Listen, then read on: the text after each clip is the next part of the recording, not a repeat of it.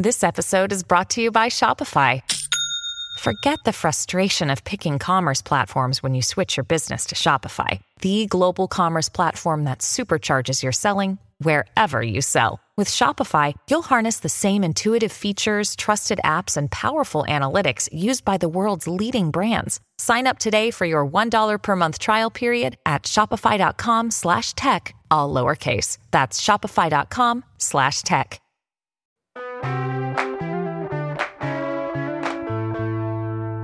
Today on CityCast Boise, it's our winter break, and we're awarding a few of our favorite episodes with some classic yearbook superlatives.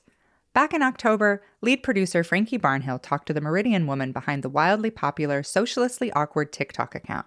For not letting small, local stories fall through the cracks, with 6 million likes and counting, we're calling this one the most extremely online local. It's Thursday, December 29th, 2022. I'm Emma Arnold, and this is CityCast Boise.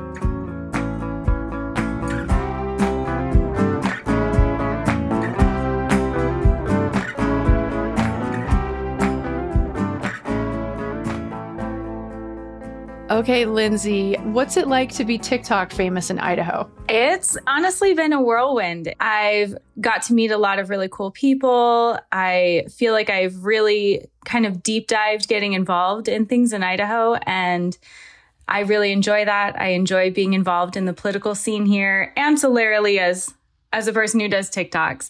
But it's overall just been a really kind of amazing experience. Did you have any idea that you would have this many people watching your videos? No, no, not at all. I I actually my husband during the pandemic got TikTok and encouraged me to also get it. He was saying, like, there's some cool videos. There's these things I want to share with you. I want to show you. And I teased him. I was like, what am I, 12? No, I'm not getting TikTok. and he's like, please, it's just that you have to have the app to see the videos. And I was like, all right, whatever. And so I got the app and actually my my middle child teased me and was like, "What if you become famous?" And I was like, "Nobody becomes famous. I'm not going to become famous. I'm just watching videos and, you know, keeping myself preoccupied during the pandemic." And he teases me about that all the time now. He's like, "Yeah, you're not going to be famous. You're not going to be famous." So And here we are. Yeah. How did you come up with your your handle, your name? And I, I think you are a socialist, but are you awkward? You don't seem very awkward. I, I am kind of awkward. I'm a little klutzy. Um, my my husband actually helped me come up with it. I was just using my name in the beginning, and once I started to get a certain amount of followers, he was like, "We should probably not use your full name, especially since you're calling out some people." And sure so he helped me come up with it. And yeah, I am a socialist and I am a little awkward, honestly. So, how did you come up with uh, like your voice there um, when it comes, you know, because your videos, you break down news stories mostly based in Idaho. You, yeah, you call out uh, politicians all the time. You lose, you use like a strong dose of snark and sarcasm, but you're like taking like news stories and breaking them down in these really digestible ways, which of course is really good for the app. Yes, I would say TikTok kind of caters that. I think I saw what other people were doing with topics and news and funny stories. And I actually had a coworker that was talking about an issue with Boise City Council. And she's an amazing nurse, a brilliant person, just someone I very much admire. And she was asking me questions about the city council meeting. And so I was explaining it to her. And she said, Well, I'm just, I'm just not smart enough to understand these things. I just don't get them. And hmm. that really shocked me because I think of her as a very intelligent person. And I don't think that anybody is not smart enough to understand politics. I think there are mechanisms in place that make it seem distant or elite or aloof. And so that can be an issue for people getting involved. And so some of the videos I made, I made them with her in mind, thinking it's not. If if we break it down, if we make it a story, it's very easy to understand. And I, I want people to be involved. I want these people to, we need more voices that are reasonable and are involved in this community. We get a lot of voices that are loud, but don't necessarily represent our area. And I feel like if more people could um, feel like they understand what's going on, that it's information that, like you said, is digestible, usable, and actionable, that they would feel like they could be empowered to get involved too. I think the first video that was fed to me of yours in my TikTok feed, I think it was one where you were talking about uh, vaccines and masking. And it was, of course, like the height of um, the battles in the schools. And I just thought, oh my gosh, this woman's in Idaho. How is she? How is she doing this? And also, how brave. And also, I hope that she's okay. so, are you okay? Like, do you get, I mean, you get scary things probably said to you and sent to you at the same time that you're getting, you know, a lot of positive feedback, I see, but probably some not great things that happen on uh, on your feed. Yeah, there has been some, there have been some death threats. There have been some people who said pretty terrible things. And I don't know, we've, I've managed my risk as much as I am able to. And those voices want me to stop talking. And I, I think it's important. And I, I do feel like it's important me, for me to not stop talking about these things. And I just, I manage my risk as best I can. And I think what I'm saying is important and needs to be said. So I want to keep saying it. Yeah. Well, you you mentioned you've always been kind of interested in politics and following it, but where did that come from? Like did you did you grow up in a family that was really politically active? Tell me about your background a little. Yeah, my well, growing up, my dad was in construction, and so I grew up listening to AM talk radio. Rush Limbaugh, Glenn Beck, Sean Hannity, which might seem kind of odd considering where I am on the political spectrum right now, but we grew up I grew up listening to that. We would talk about it. We had political discussions in our family. My dad was always very interested in politics and he passed that love of politics on to me. And so I just, uh, from a very early age, I realized that politics is so important and it affects everything in our life.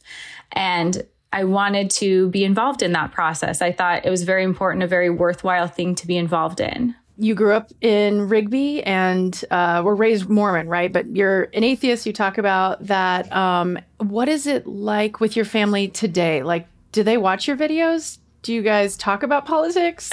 We we keep it fairly surface and casual. They don't like my my videos so much. I don't think they love what I do, but we have we just have decided there are things that we don't talk about and other things that we do talk about. So they I I think that they appreciate that I'm passionate. I think they just think I'm passionate in all the wrong ways. but it's amazing that you've been able to yeah, maintain a strong tie to them because a lot of people, I mean, we've seen that, especially really since like 2015 2016 we've seen families really not be able to to get over those really big chasms um, so yeah how, how have you been able to do it i guess just as you said, just kind of choosing to set it aside? There have been moments. I, I don't want to present it as that there haven't been some big moments. And so um, I think we've I think we've just decided that for now we do want to keep each other in each other's lives. And so we have things we talk about things we don't. And I think keeping it casual was the best way for us to do that. So, but I, I totally get it. It's, there have been a lot of things that have changed since, yeah, 2015. And that does make it really difficult. What do you think is the most important thing, biggest issue facing Idaho right now? There are so many culture war issues going on and and those have been the focus of of the news and some very extreme voices in our state that I actually think the biggest issue is that we aren't having governance. Like mm. actual issues in Idaho aren't being addressed. We have water rights issues. We have education issues. We have infrastructure issues. And we always just talk about these these culture war issues and they are they're a flash in the pan. They get people very emotional very driven very quickly with minimal information. And and we're so focused on that. We're so focused on what library books there are that we aren't talking about the fact that there are buildings that are that are our infrastructure needs repair that we have schools that don't have heating systems that don't have AC and it's been 100 degrees this week that we aren't actually taking care of Idahoans. We aren't addressing the things that actually concern them day to day.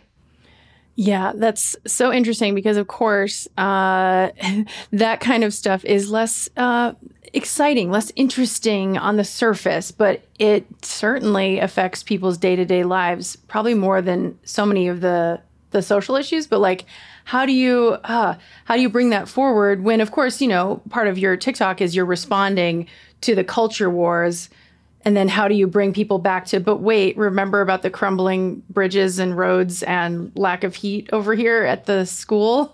How do you do that?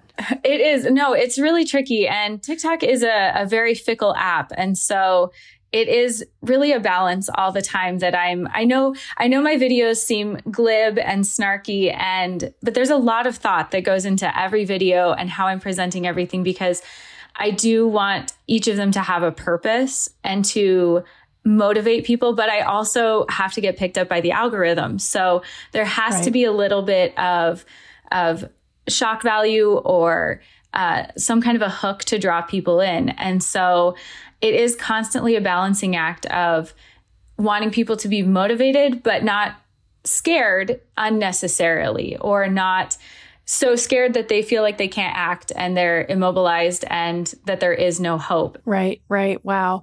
Um, what is the video or story uh, that you followed that you're proudest of that you feel like you made an impact or you brought something to light that people weren't paying attention to? Uh, yeah, what what are you proudest of? obviously the Scott Yenor Nobody was talking about that. That was really flying under the radar. Boise State University professor. Yep, yes. Okay. yeah, yeah. Yep. So Scott, the Scott Yenor story was there was a, a professor at BSU who uh, teaches political science and made a statement about how women shouldn't be hired into uh, engineering, law, medicine. That that you know, women should be at home, men shouldn't be having to compete with women. And I saw that video, made a TikTok about it it ended up getting national attention. It, you know, the, the college was forced to respond. He was put on paid sabbatical. As far as I know, he's still on paid sabbatical.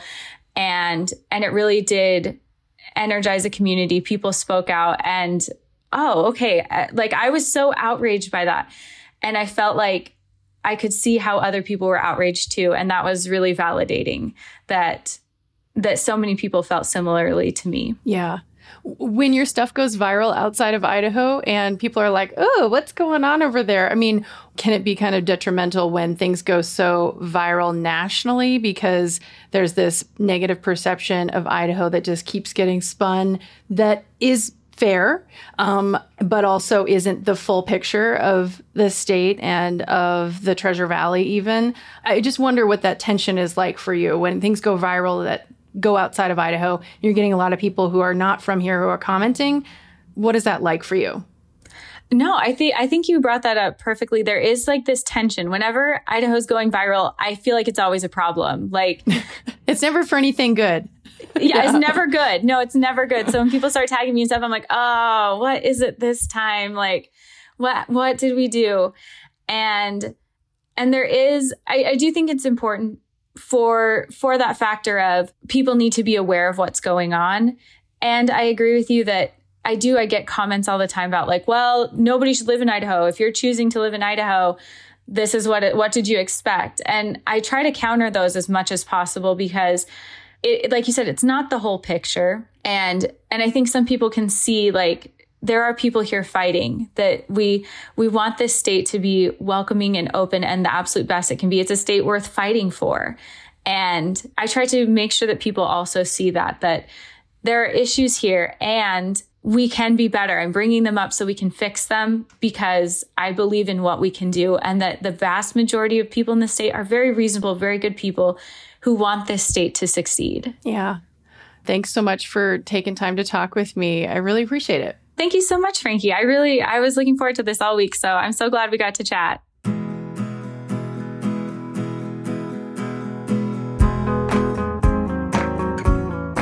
That's all for today here on CityCast Boise. We'll be back from our holiday break January 3rd with your resolutions and predictions for 2023. Until then, snuggle up with a blanket and don't forget to check out our morning newsletter. Stay cozy, Boise.